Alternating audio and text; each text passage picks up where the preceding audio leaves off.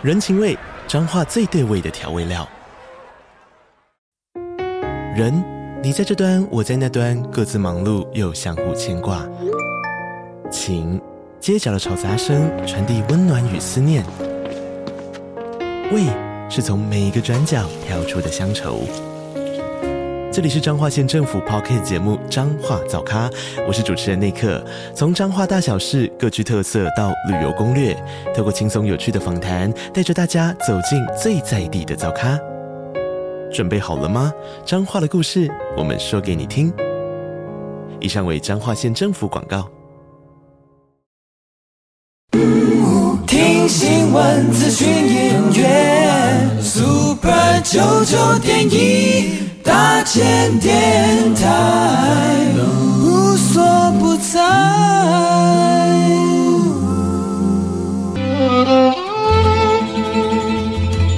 每一段关系都是一门功课，每一次经历都是生命的滋养。世界上最重要的东西，往往。用眼睛是看不见的。One two three four。那我们就用听的吧。今夜遇见小王子。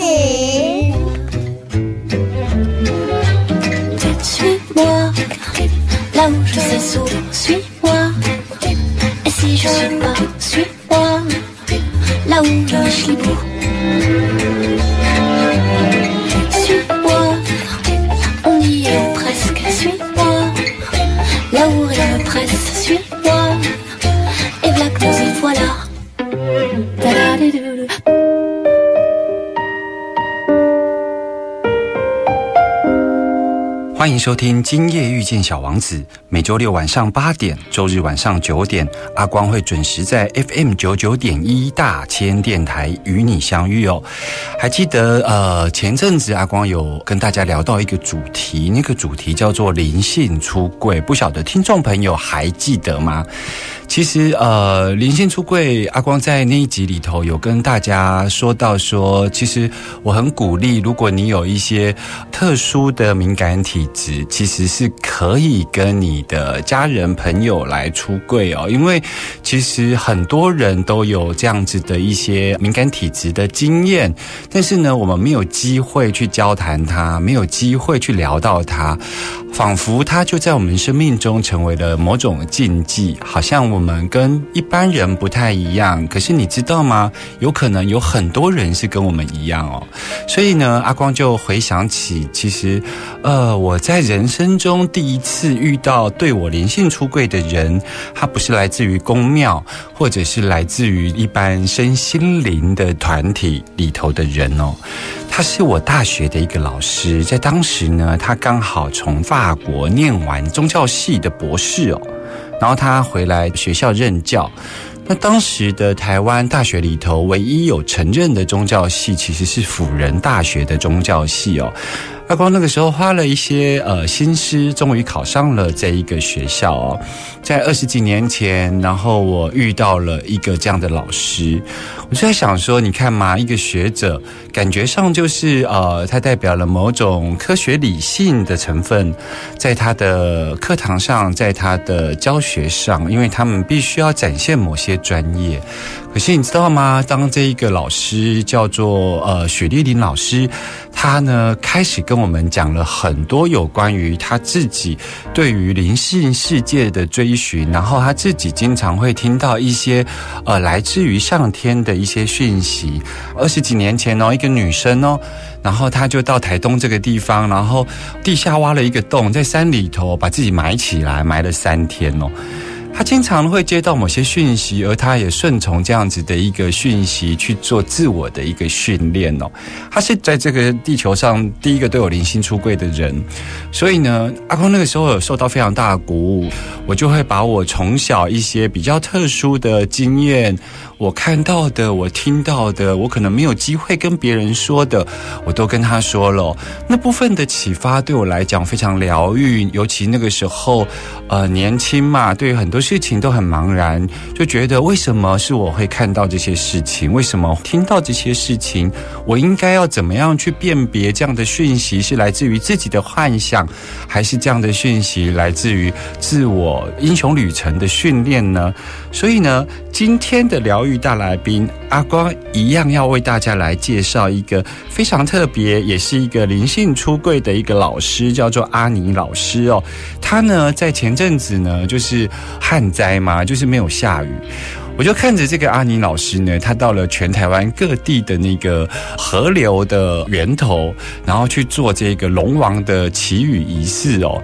那他到底是一个怎么样的人呢？他最近呢出了一本书，刚出炉的热乎乎。这本书叫做《成屋之道》哦，也就是在讲他从创伤经验、疗愈经验、身心灵的学习，以及放下所有的万缘，他最后成为一个自我追寻的。巫师哦，阿光看完这三本书，它其实是一套书哦，哈，非常厚的一套书，其实非常感动，因为我真的觉得，呃，有这样子的一个灵性出柜的勇气呢，其实是很值得大家未来，尤其在面对自己有这样子的一个接收讯息的经验，能够参考一下别人的生命经验哦。我们马上来欢迎今天的疗愈大来宾阿尼老师，慢点。慢点，慢点，让灵魂跟上我们的脚步。欢迎疗愈大来宾。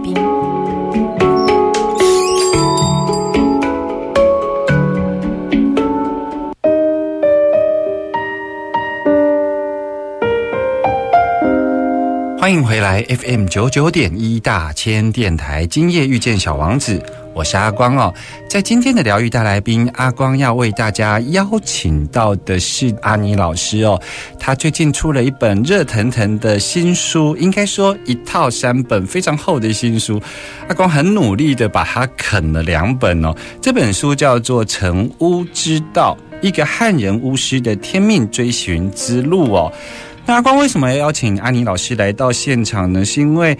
呃，阿光觉得一个灵性出柜对于我们是非常重要的，因为它让我们在灵性追寻的经验里头，不再只是好像一个人孤孤单单的走，而是我们可以看到别人的经验。那并不是说我们要去模仿或复制别人的这种灵性追寻，而是我们可以看看人家是如何带着伤走自己的英雄旅程，甚至成为自己的成屋之道哦。安妮老师，呃，我们想要跟你聊一聊，就是说你最近出这本书叫做《成巫之道》哦，因为一般人对巫的想法有各式各样的想法，他如果放在欧美就是魔术师的概念的时候，会觉得他可能是魔法师；可是放在原住民的概念里头，他有可能就是所谓的巫医哦。对你来讲，你的书名叫做《成巫之道》，你认为巫是什么呢？其实巫它是有很广义的意涵。嗯，在台湾原住民传统呢，比方以台湾族为例呢，他们的巫师必须要是女性。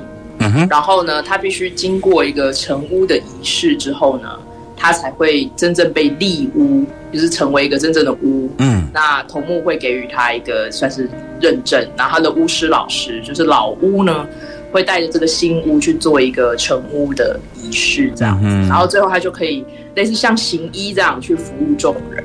那对于像我这样子身份的人来说，就对我是一个汉人的身份来说的话，我们汉人其实是好像是没有所谓的巫这种身份的人，嗯，但是呢，却有很多人在做跟巫一样的事情，嗯哼，就是在古典来说，就是天地之间的媒介。人神之间的通道，而且它的作用是为了要服务他所属的群体，就是族群，他是要去服务社会、服务众人的这样的一个媒介，就是我认为的巫。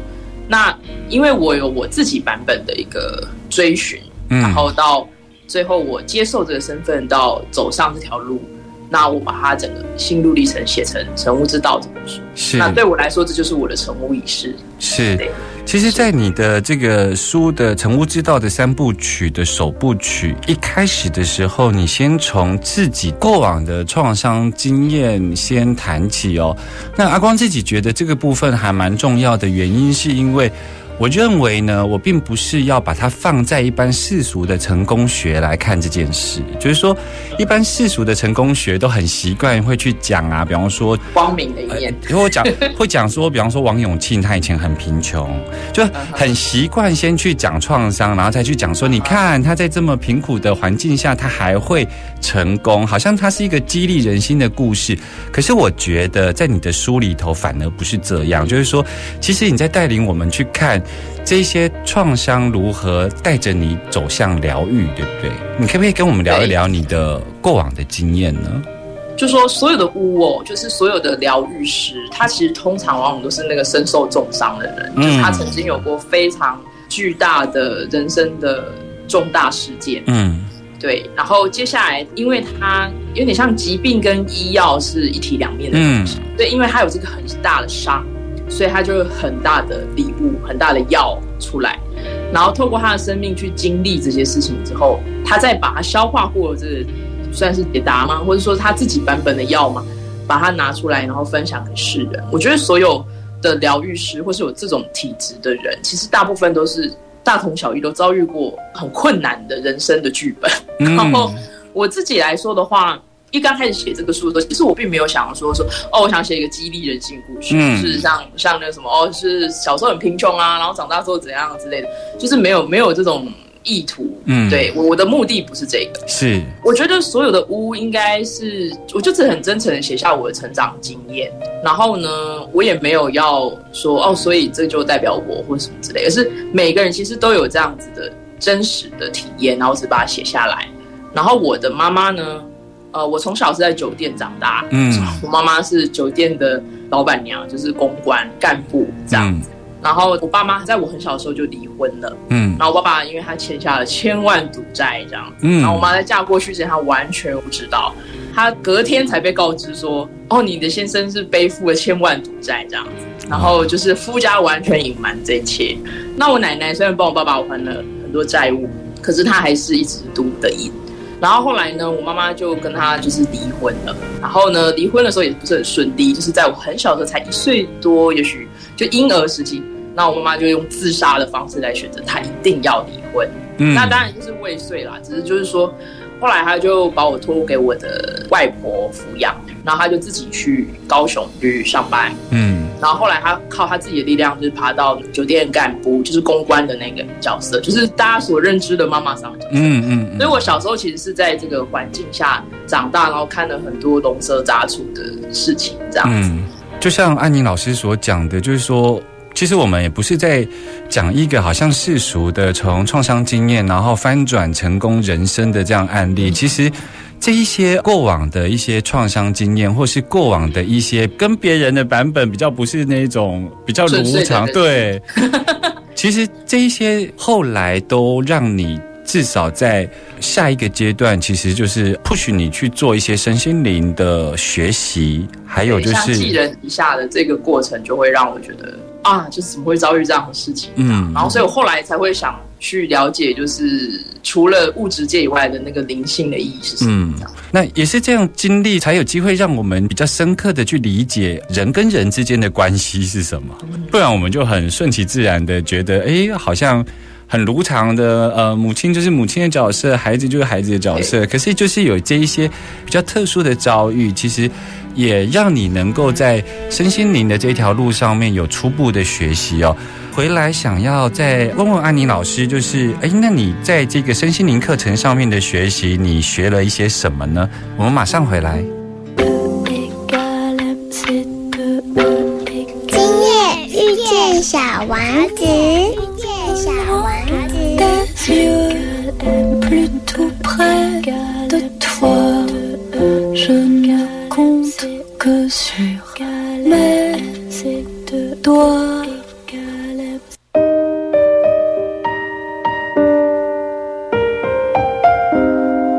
欢迎继续回来 FM 九九点一大千电台，今夜遇见小王子，我是阿光。在今天的疗愈大来宾，阿光为大家邀请到了一本《成屋之道》的作者就是阿尼老师。刚刚安妮老师跟我们聊到了他一些过往的经验，后来都成为他一个带着伤前进的动力哦。所以呢，安妮老师，你后来其实去上了很多身心灵的课，对不对？你可以跟我上了灵气呀、天使灵气等等萨满。嗯嗯，那你在学习这些课程的时候啊？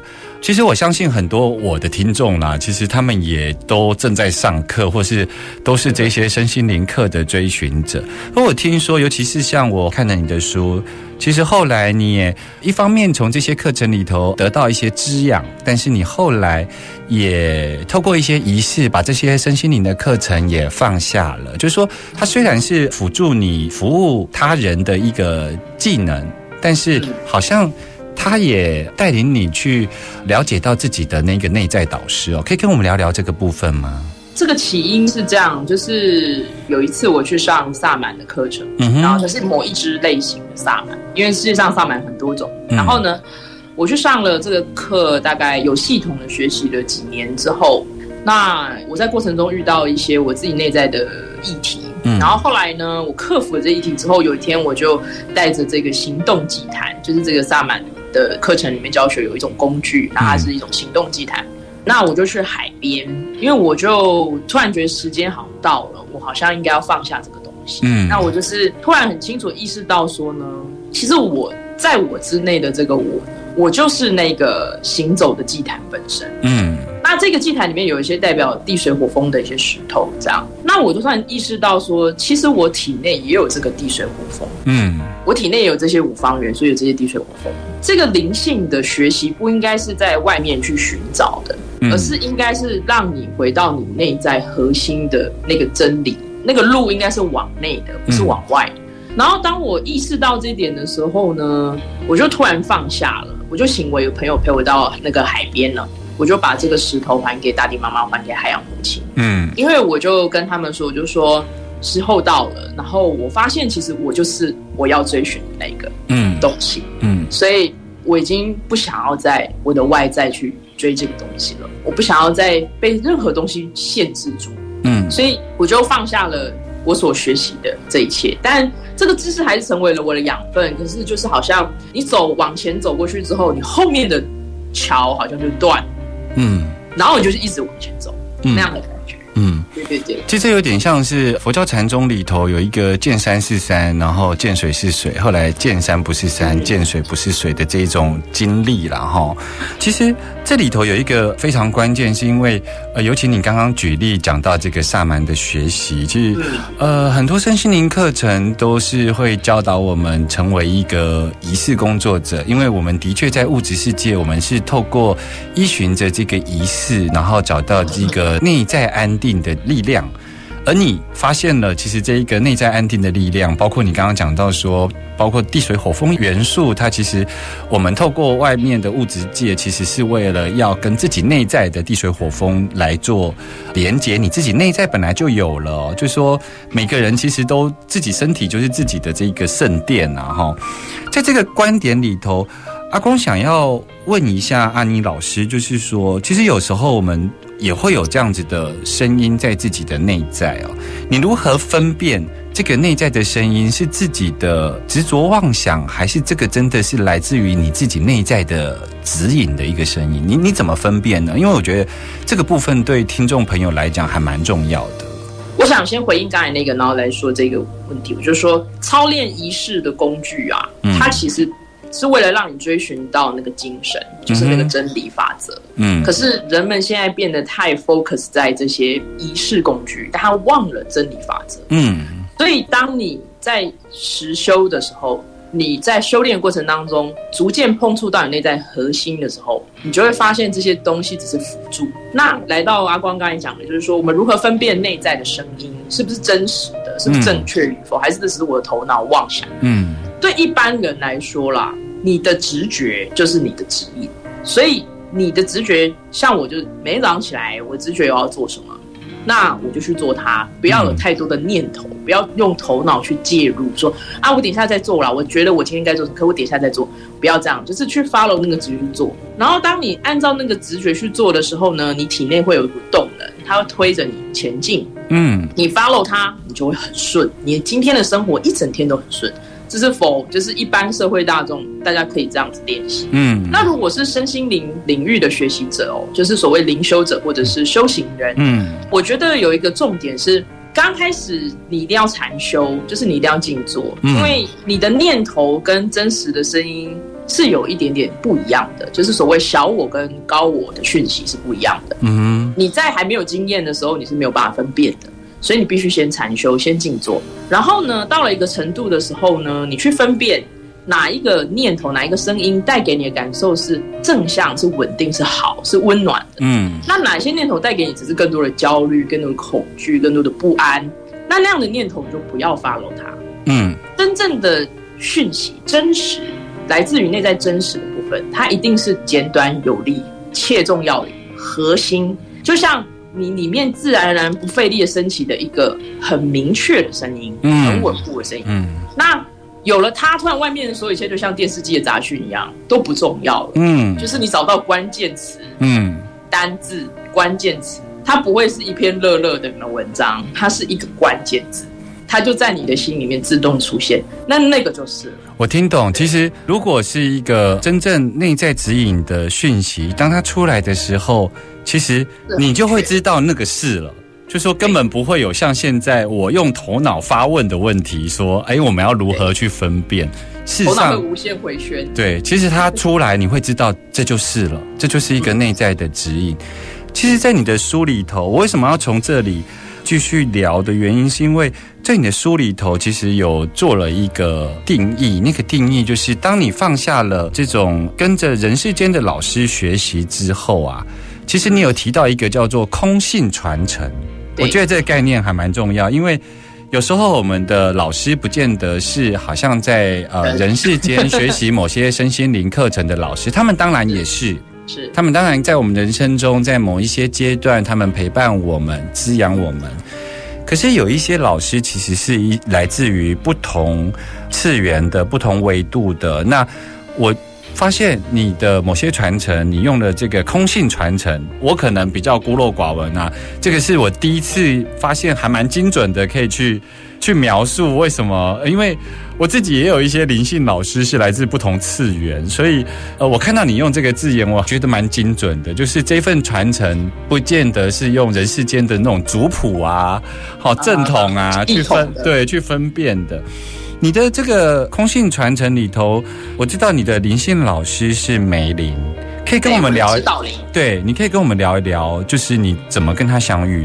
嗯，我刚开始接触灵性的这种课程哦，是从灵气开始的，对，就是一种疗法。对，那因为我家人过世，所以我去思考死亡是什么，然后生命是什么，到底我们人活着为什么会这样，然后健康什么，我去学了灵气。嗯，那因为情商，我去学塔罗了，然后才有了灵气。嗯，然后呢，学了灵气之后呢，我开始接触到所谓的能量，就是看不见的能量。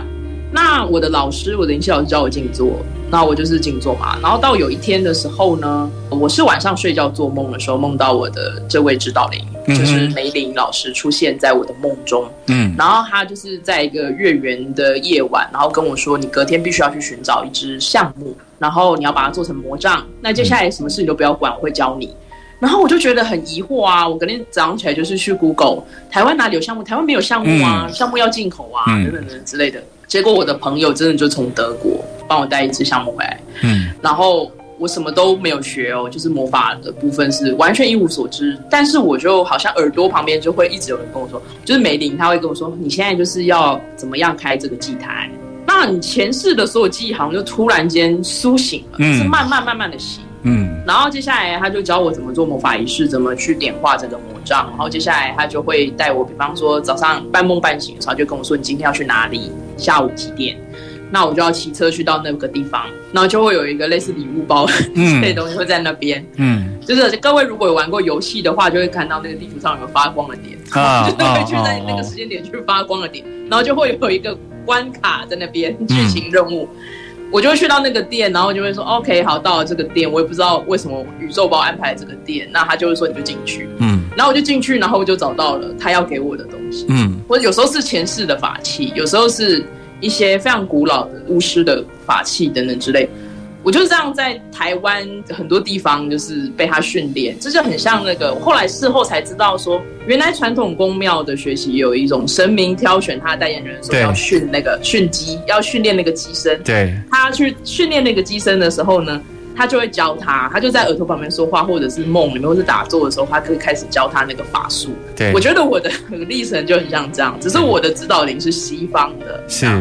是，其实这个部分也是阿光制作这个节目非常重要，要给听众朋友的是，因为安妮老师是用了一个还蛮有趣的比喻，是比喻说他就像是解任务啊，有时候会解完任务之后可能会拿到一个宝物，一个宝物，但有时候其实在这个过程中，其实他的所谓的解任务不见得有宝物，而是他有可能是来自于一个。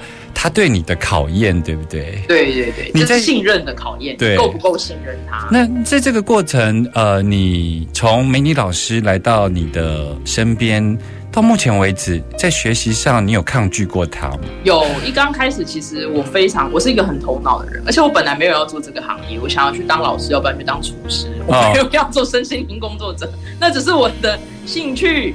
然后后来呢，就是因为他就一直在梦境中，在静坐中会跟我说话，然后我开始有一些前世的画面会一直跑出来。那那个时候我是很铁齿的，我就会觉得说这些搞不好都是我的幻觉。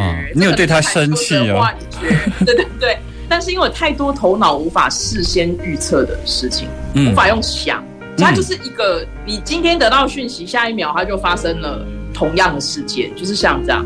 然后他跟你讲说你要去哪里做某事，然后你就去，然后你真的就发生某事，他就会跟你预言。对。然后呢，这个因为实在发生太多太多次之后，到一个决定性的关键是，我本来想说我自修就好了，就算这是假的也没关系，因为我只是自修，没有危害到任何人。对。但因为你如果出来就类似教课什么，就可能会有一些责任的问题。对。然后呢，那个时候我的朋友就是一个决定性事件，是我的朋友他从小就是他守护天使，他们家是天使。守护天使从小都会跟他说话，然后呢，有一天他就来跟我说，就是我跟这个朋友就是是好朋友，但他很少使用他的通灵能力。嗯，他就突然间跑过来就说：“哎，阿尼，你的天使告诉我家的天使，叫我家的天使透过我转告你，你该出来开课了。”嗯，然后我就觉得傻眼。嗯，然后他就说不用担心，他们就说一切会很好，都帮你安排好了。然后我就开始在南部教课，然后第一班就十几个人。然后我就觉得超傻眼的，就怎么可能有这种事？他们就被安排好了来上这个课哦，学生们。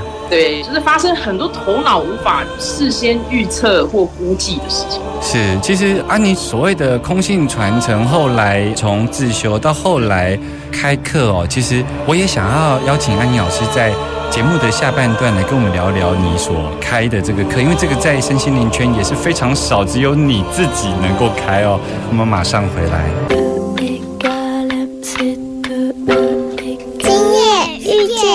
小王子，遇见小王子。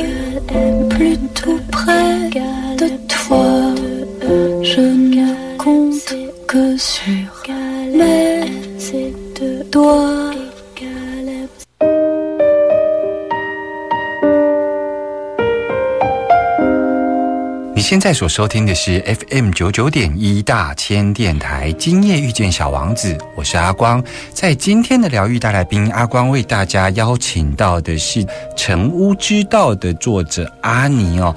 阿尼老师来到现场，跟我们聊到说，他的指导林老师就是梅林。那他也从这一个梅林的教导之下，他有很长时间的学习，甚至于到后来，他听从自己的内在指引，他。起出来开了一系列的课程，是不是可以请阿妮老师跟我们聊聊？后来你开了哪些课呢？在梅林，就是我的指导灵魔法师梅林的教导下呢，我教了梅林的魔杖课、魔法师课。那还有我自己个人的领悟，关于巫的层面，我把它变成一个巫师课的团体。嗯，那就是教巫、教心性、教深深奥的一些修炼啊，进阶的修持。然后我也开了精灵课。精灵课是比较 focus 在快乐这件事情，就是我们内在孩童纯真的本质，还有我们如何跟大自然环境看不见的这些存有和平的共处。嗯，地水火风这些，然后培养那个内在纯真的心。那关于就是如果真的很想要学魔法的人，我就会推荐他就是从魔杖开始学，因为魔杖是巫师的最基础的工具。对，那我的老师魔法师梅林，他各位可能从神话故事就是亚瑟王传奇来了解这一位巫师，他是西方最最原型的巫师的原型，智慧老人的原型，他的。角色其实有点像一个仙人，就是一个贤者，一个仙人。他是一个德鲁伊，嗯，他的天命就是他要去找到一个叫亚瑟的男孩，然后辅佐他变成统一。嗯，我们现在认为是英国的，就是统一全不列颠、全英国的一个这样的国王。嗯，他以前就是隐遁在深山里修行之前，梅林出生的时候其实是人与精灵诞下的小孩，所以他天生就具有很强大的法力。嗯。那后来，他年轻的时候就遁入深山里修行，到他四十几岁的时候，他悟得他的天命要去辅佐亚瑟，然后接下来他就开始担任军师，然后也是开始教导亚瑟的帝王学，然后担任亚瑟的军师，然后就是协助亚瑟创立了圆桌武士团等等等，这些都有遗迹。嗯，那梅林对我们东方人比较好理解的是，他其实就是一个仙人，嗯，就是他修炼得到的一个仙人，嗯，透过他自己。翻身，然后他修炼到成仙。那成仙之后，他开始去协助，就是有点像去祭祀。那他在成仙之前，他的任务就是去辅佐亚瑟。嗯，那对我来说，就是我也是很受用啦，就是从他的教导身上去透过采集自然元素，然后学习这个道，就是。天地间看不见的那个道，我是从梅林这里所学习的。嗯，对。其实听众朋友如果有看过《亚瑟王传奇》，或是说像奇幻文学里头的时钟剑啊，还有啊，你到英国旅行的时候，有时候会去看这个巨石阵啊。包括一些凯尔特文明里头都有可能会书写到所谓的梅林老师哦，他是西方最伟大的魔法师哦。可是呢，他的故事呢都一直跟人世间有关哦。他虽然阿尼老师说他是个仙人，但是他在人世间却不断的会跟，比方说他要培植亚瑟王啊等等的。在阿光的观点里头看来，它其实是能量的一体两面，就是说，呃，一方面它代表的可能是，比方说灵性世界，然后亚瑟王呢，他代表的可能是比较物质界的一个 top，人性的，对人性的帝王这样子。但阿光为什么要这样讲？是因为这个就像是阿宁老师在讲的成屋之道，它绝对不是只有上三轮。的学习，它还有包括它下三轮根植于大地的部分呢。就是说，它也不是好像就是整个隐修了。这个也是为什么安妮老师在这个时间点会来出书，对不对？你的天命安排为什么会在这个时间点会来出这本书呢？其实梅林吼跟亚瑟王，我现在开始其实要转亚瑟王的学习，这是梅林告诉我的。呃，梅林的路是修仙的道路，它是一个灵性的道路，是出世间法。可是亚瑟王他的道路是世间法，嗯，他是人间的国王，他需要了解统御领导，他需要有勇士的精神，他需要率领战士，嗯，他需要去治理国土，他有很多他需要去面对的所谓俗世间的纷扰，嗯，那这两个其实它刚好是相辅相成的，灵性的道路跟人间人性的这个道路，它其实是相辅相成。当你的灵性知识累积到一个程度的时候，其实就是应该出来分享给世人的时候。那我二十六岁的时候，我开始就是呃理解到这个天命的部分的时候呢，是在静坐禅修中。然后透过静坐禅修呢，我知道我此生所有的人生的蓝图，包括我什么时候会死啦，会登出地球，嗯，对。然后呢，什么时间点应该要出书啦，什么时间点要，比方说开店呐等等这些东西，全部都写好了。那就在我准备好的时候，他就为我打开。那打开的那时候，其实就是他们说二十八岁就应该写书了，就是你的天命，要把你过去所有累积起来的知识，过去生所累积起来的知识全部浓缩起来，然后开始一本一本的主题出。那那个时候呢，我觉得很会拖啊，因为 我觉得我做不好啦。哎呀，真的要做吗？哎呀，人为言轻啊，这样的。然后到后来就觉得啊，真的，我所有事情，如果这个事情就是这个最主要核心的天命的这本书，就《成物之道》这本书，如果不写出来的话，后面所有事都不能做。嗯，所以就是一定要有这个东西，它后面才会顺利。所以就是在我办法无生心自己的时候，我我就觉得啊，没有《成物之道》这本书的话，后面要办生性事情真的是没有那个主题啊。嗯，对，所以就是。成屋之道》这本书其实在讲的是一个人他如何蜕变成为一个巫。其实我们每个人内在都有这个潜能，就是一个像巫师一样无所不能的潜能。但是呢，因为我们被世俗很多的事情所分心了，所烦扰，所以导致我们内在那个直觉声音一直是被压抑下来的。我们的能力一直是呃，有点像是被困住的，没有一个无限的展开。所以就是透过我自己的经验啦，就是《成功之道》这本书里面写的所有的历程，就是我把我的历程如何蜕变的历程分享给大家。然后呢，你们就看读者们可以透过看这本书的时候，他可以同步经验到这个能量的变化。嗯，然后这是我觉得很重要的事。这出这本书出书现在真的 有点像功德事业吧？嗯，这是一个。散播精神的一个载体，这样，对对对，老天爷一定是知道你会拖会抗拒，所以你看哦，古代呃儒家思想里头五十才知天命，你几乎是比别人快一半，你二十六岁就知天命了。他知道你会拖，所以他二十六岁让你知天命，然后让你拖一阵子才出书，你知道吗？那个听众朋友，我说就是我必须说。这其实是很多人的考验，就是他就算知道他今生要做什么，他不去做，他拖，他不敢做，他有很多心理障碍。我觉得大家可能有很多人遇到这个情况。是，对。那个，如果我们的听众朋友想要跟阿光一样，能够先睹为快，能够来如何买到这本书呢？呃，可以上法屋，就是脸书我的粉砖法屋的粉丝页去看。我有连接在置顶文，然后呢，因为通路的关系，就是因为新书上市，它需要一段时间才能铺货到那个市面上，所以现在是还在一个过程中。那如果大家想先看的话，从法屋这边订购，然后从法屋这边出，这样是。对，听众朋友只要在脸书上面搜寻“法屋”，法是万法的法哦，屋是屋顶的屋哦，万法之屋，法屋。你搜寻这两个字就会。看到阿妮老师的这个粉丝专业，然后上面就有订购这本书《成屋之道》的讯息哦。小王子说：“一个人只要用心去看，才能看到真实。最重要的东西，往往用眼睛是看不见的。”我们下周见喽，拜拜。